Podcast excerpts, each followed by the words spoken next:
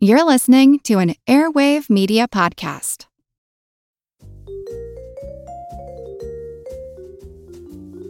Do you love history but hate when it's stuffy and boring? Well, look no further and join me, Katie Charlwood, your friendly neighbourhood social scientist and reader of books, as I delve into unsolved historical mysteries, murders by gaslight, and of course, women who have been misrepresented through all time. On Who Did What Now, the history podcast that's not your history class. Listen wherever you get your podcasts.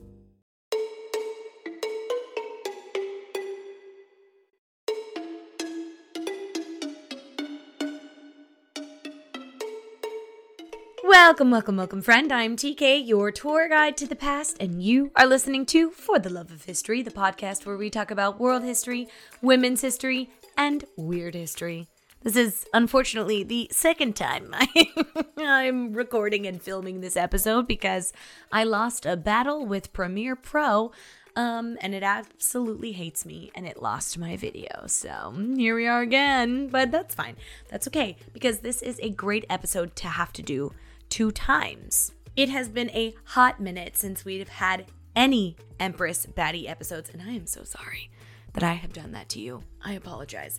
But I am also very excited because this is a super cool Empress Baddie episode to come back on to. Did that make sense? To come back on? To have on now that we're back with Empress Baddie episodes? Because today, dear one, we are talking about the queen of the kingdom of Zaria. And she's a warrior queen. She's so freaking cool. But before we get into that, a few little housekeeping things I'd like to tell you about. First of all, if you did not know, for the Love of History has a YouTube channel, and if you have not subscribed yet, that would be super duper helpful. It's one of the best free 99 ways to help support the podcast. Your likes and comments and views are really awesome, and they tell Daddy YouTube that you like this, and maybe other people would like it too. So they show it to more people, which is awesome. And we can grow our community together and learn together. I would also like to bring to your attention the 2023 holiday gift guide that I am putting together. It, it should be out by the time this episode comes out. I was inspired to put this together by Anne from Vulgar History Podcast, who is creating a gift giving guide of small businesses that are history related, related, and they are absolutely amazing. I'll have links to that all up in the show notes if you're interested in buying small this year. So she's got the European history down pat. So amazing. Great, great, great gifts. And uh, I am providing more of the mythology, a little bit of other world history. So if you'd like to start your holiday shopping, you can go and check that out in the show notes below. And with that out of the way, let's grab our warm beverages or a slice of pizza or a little snickety snack snack. And don't forget your armor because we will be going to battle in this episode. And let's get to it.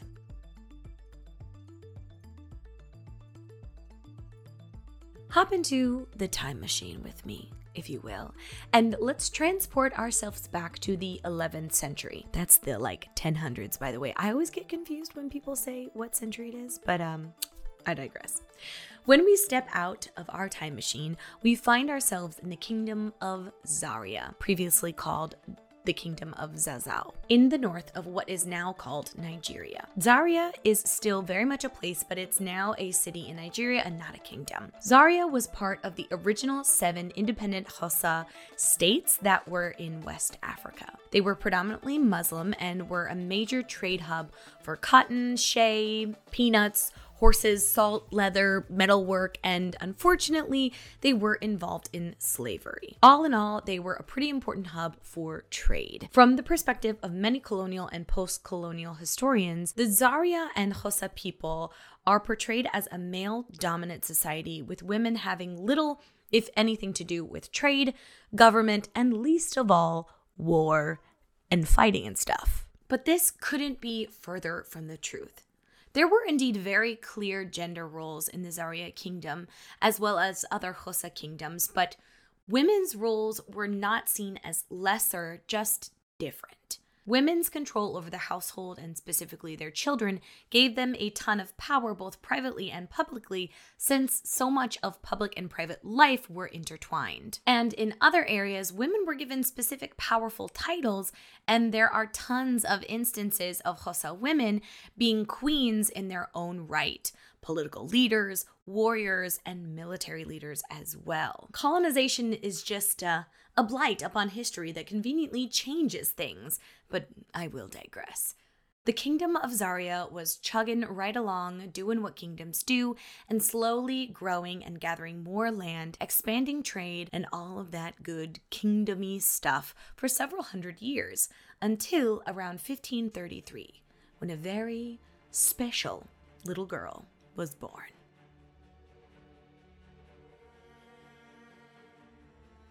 Sometimes history naturally writes better scripts than a Hollywood film.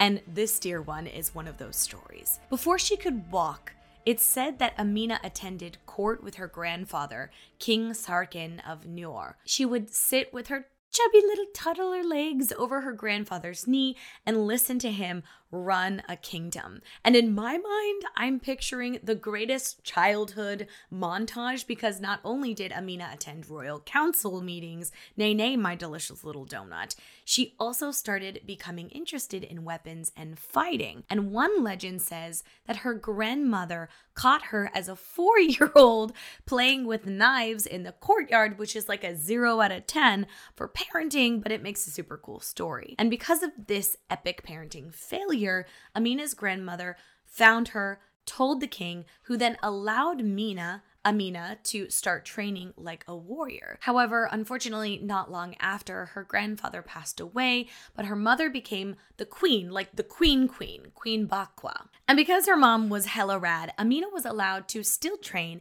and seeing the potential in her to be the successor, Queen Bakwa started intense queen training for Amina. Her mother ruled from 1536 to 1566, a 30 year period of peace and prosperity. But despite this, Amina always favored warfare and military tactics, which is a little bit of foreshadowing.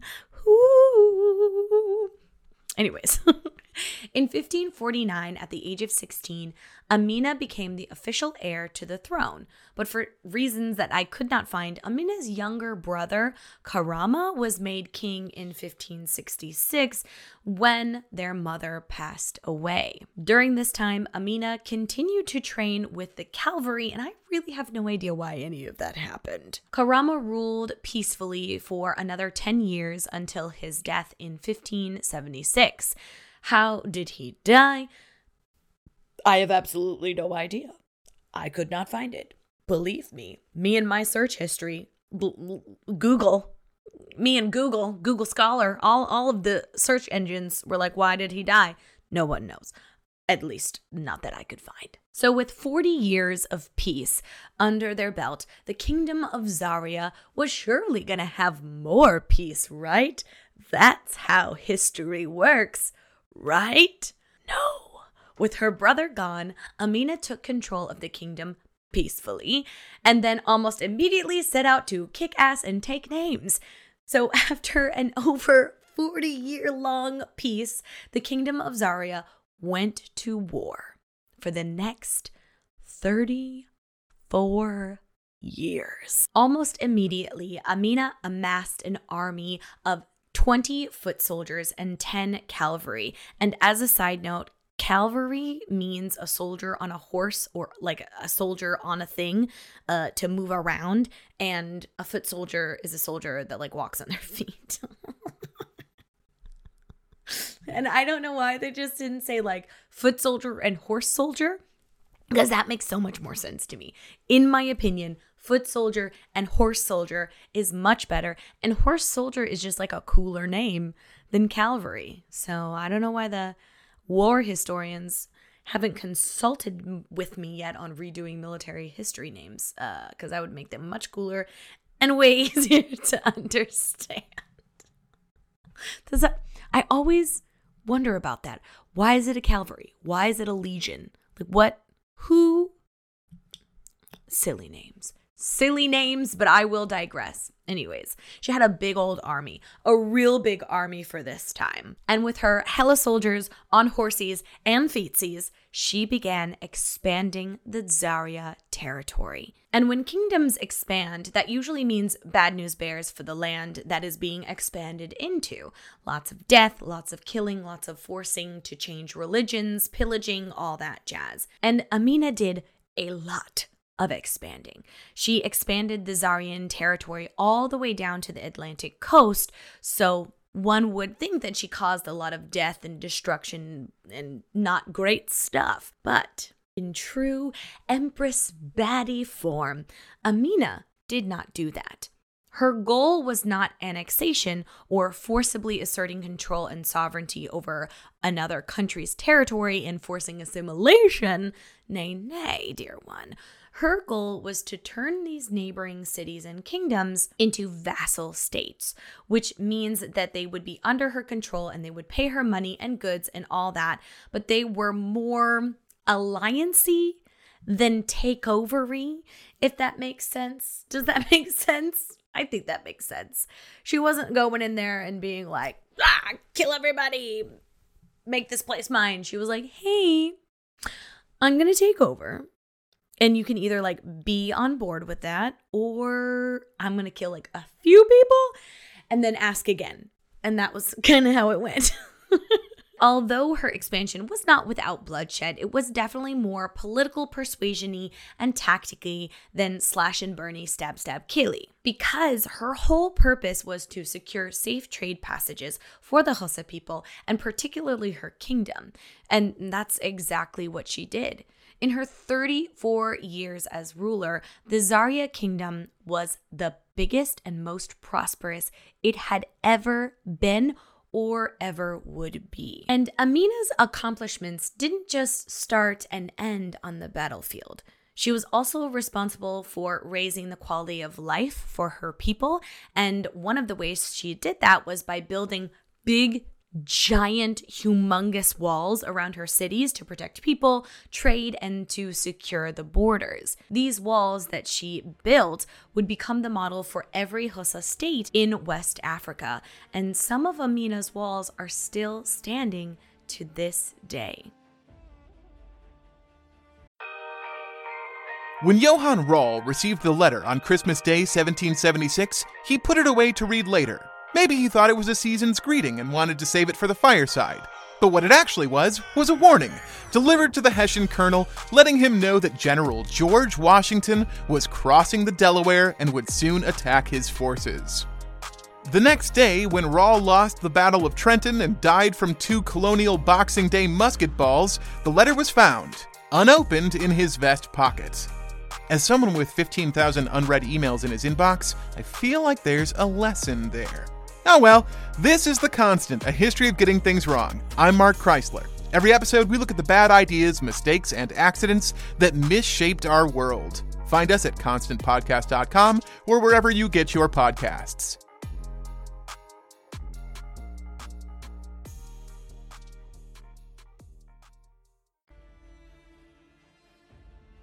Now, you can't go through life as a badass lady warrior queen without accumulating a myth like reputation. Amina's story needs no embellishment, but humans do love a good rumor and a legend, and when it comes to powerful women, that goes doubly, which is a fun word to say. now, what we've talked about so far in this episode is all backed up by historical records and artifacts and all that fun primary resource biz, but to end the episode, I thought we could talk about the myths and legends that surround this Empress baddie. One legend that I'm particularly fond of is the legend of Zarian chainmail. According to this legend, Amina came upon a particularly pesky king that would not submit to her will, which, how very dare he resist her in the first place? The biggest problem that Amina faced with the Hausa king named Sarkin Kanajeji is that his army had metal helmets that were very good at dis- disfl- disflecting, absolutely not, deflecting her soldiers' moves. They just couldn't overcome these metal helmets. So, what was a warrior queen supposed to do? Well, luckily for her, the Zarian kingdom was very, very good at metalworking. So, she introduced the concept of chainmail to her metal workers. What are they called? Smiths? That's the word. To her smiths. and supposedly, she was the one who introduced Nigerian chainmail, what's now called Nigerian chainmail. In the legend, the Smiths quickly made all this chainmail. She gave it to her soldiers and then they beat the crap out of Sarkin Kanajeji because those little metal helmets could not stand up to the full metal chainmail. Now, I say that this is a legend because we don't have any definitive evidence about Amina really introducing chainmail to her army and therefore the Hausa people. So, chainmail armor from around this time period has been found in Nigeria, and indeed, the people of Zaria were accomplished metal workers, but there is no conclusive evidence that it was Amina who introduced chainmail to the kingdom and her soldiers, but it's not at all out of the realm of possibility. And if if I may, as spicy bias TK, Amina definitely created the first Hausa chainmail. But objective TK has to be a little bit more reasonable with uh, throwing out wild facts like that. But the next legend is a lot more legendy. Amina never married and allegedly never had kids, which is totally plausible, but there was a rumor slash oral history that went around for a hot minute about her sexual exploits and why she never got married. Apparently, allegedly, and supposedly, Amina had over 10,000 lovers. How is that possible, TK? I hear you asking, my inquisitive little potato. Well, that's an excellent question. It was rumored that in every city that she went to, she had a different horizontal nighttime tango partner that she would take with her into the tent. And then the next day, she would lady praying mantis them by chopping off their head so that they wouldn't be able to divulge any of her secrets or talk about her in a sexual way. And I don't know what kind of what kind of pillow talk you were having, Amina, where you needed to kill the person afterwards. But you know what? In theory, I love that for her. I love this journey for her, and I will never forget something that a history BFF commented on a post I made. where they said, I support women's rights, but I also support women's wrongs. And in this case, this is exactly how I feel about this, which is what Spicy TK would say. But objective objective TK must bring balance to the world and not let chaos win by telling you there is no evidence to support this at all. no, no evidence whatsoever. This is purely a legend, purely a rumor. But Spicy TK sure does love it. Sure does love the idea of this. So, for our last legend of the episode, we come to the end of Amina's life. She ruled for 34 years, long into her 70s, but we have no idea how or really when she died. We do, however, have her legendary death. Even into her 70s, Amina never stopped fighting and chopping off lovers' heads.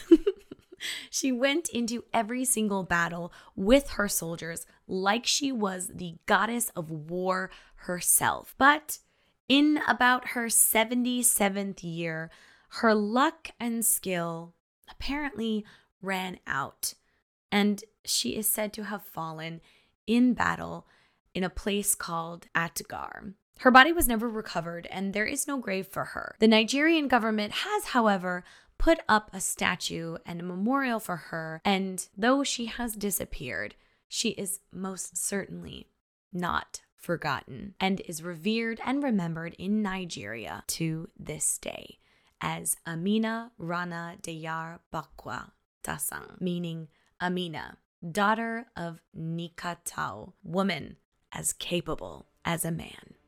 And I'd venture to say that that, dear one, is an understatement.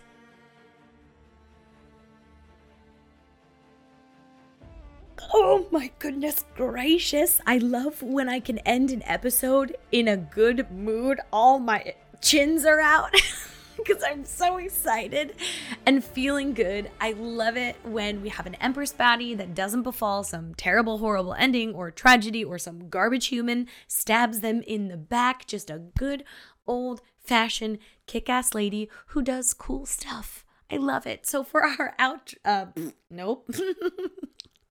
For our final thought today, dear one, I have a hesitant movie recommendation for you. Very hesitant. There there's a movie about Amina loosely based on her life and the history of the time period, but unfortunately, it's extremely low budget and that caused it to be a very B, maybe C level movie. Her story is so cool, but there clearly wasn't enough funding for the production to do her story justice. But I do think that it's still worth a watch because the costuming is great. It gives an idea of what the time period was like and what Amina was like. But uh, again, production value is not great. And maybe if more people watch the movie and there's more interest in her story, there can be a second movie made about her with a bigger budget. TK says, hopefully. well, dear one, it was incredibly refreshing to have something happy, a happy ending to an Empress Baddie episode. I love going back to our roots and doing an Empress Baddie episode. And I really want to do more in the next season. And if you enjoyed this episode and you'd like more Empress Baddie episodes, let me know and share this episode with your friends. How many times can I say episode? Goodness gracious. share this episode on your socials. Tag me in it. I love seeing where you are when you're listening to the podcast, what you're doing when you're listening to the podcast. And if you haven't already, I would really appreciate you praying to the altar of the algorithm gods and leaving a rating and review. And if if you didn't know on Spotify, you can now leave comments on episodes which I can read and I absolutely love them. I love knowing what you think about the episode. So if you listen on Spotify, go ahead and give it a try. The little Q&A section, just post what you want and I want to know. and by by leaving these comments essentially it lets Spotify Spotify oh my god it lets Spotify know that you enjoyed the episode and it recommends for the love of history to other potential history BFFs which is super duper cool. And if you'd like to support the podcast in other ways, you can join us over on Patreon. You can also pick up an amazing piece of merchandise like this sweater if you know you know about the history hippo. If you know you know. I think it's super comfy, super cozy. The inside is really, really soft. Um, and I think it's really, really cute. But I am also biased because I created this design. and I'm very proud of it. You can also support the podcast in some free 99 ways by subscribing to YouTube, leaving a comment, commenting on social media, sending this to your friend, all sorts of great ways to support the podcast. And with that, I will let you leave. I will tell you to do something kind for yourself. Treat yourself nicely. Go outside, touch some grass, hug someone consensually, please. Don't just be going out hugging random people.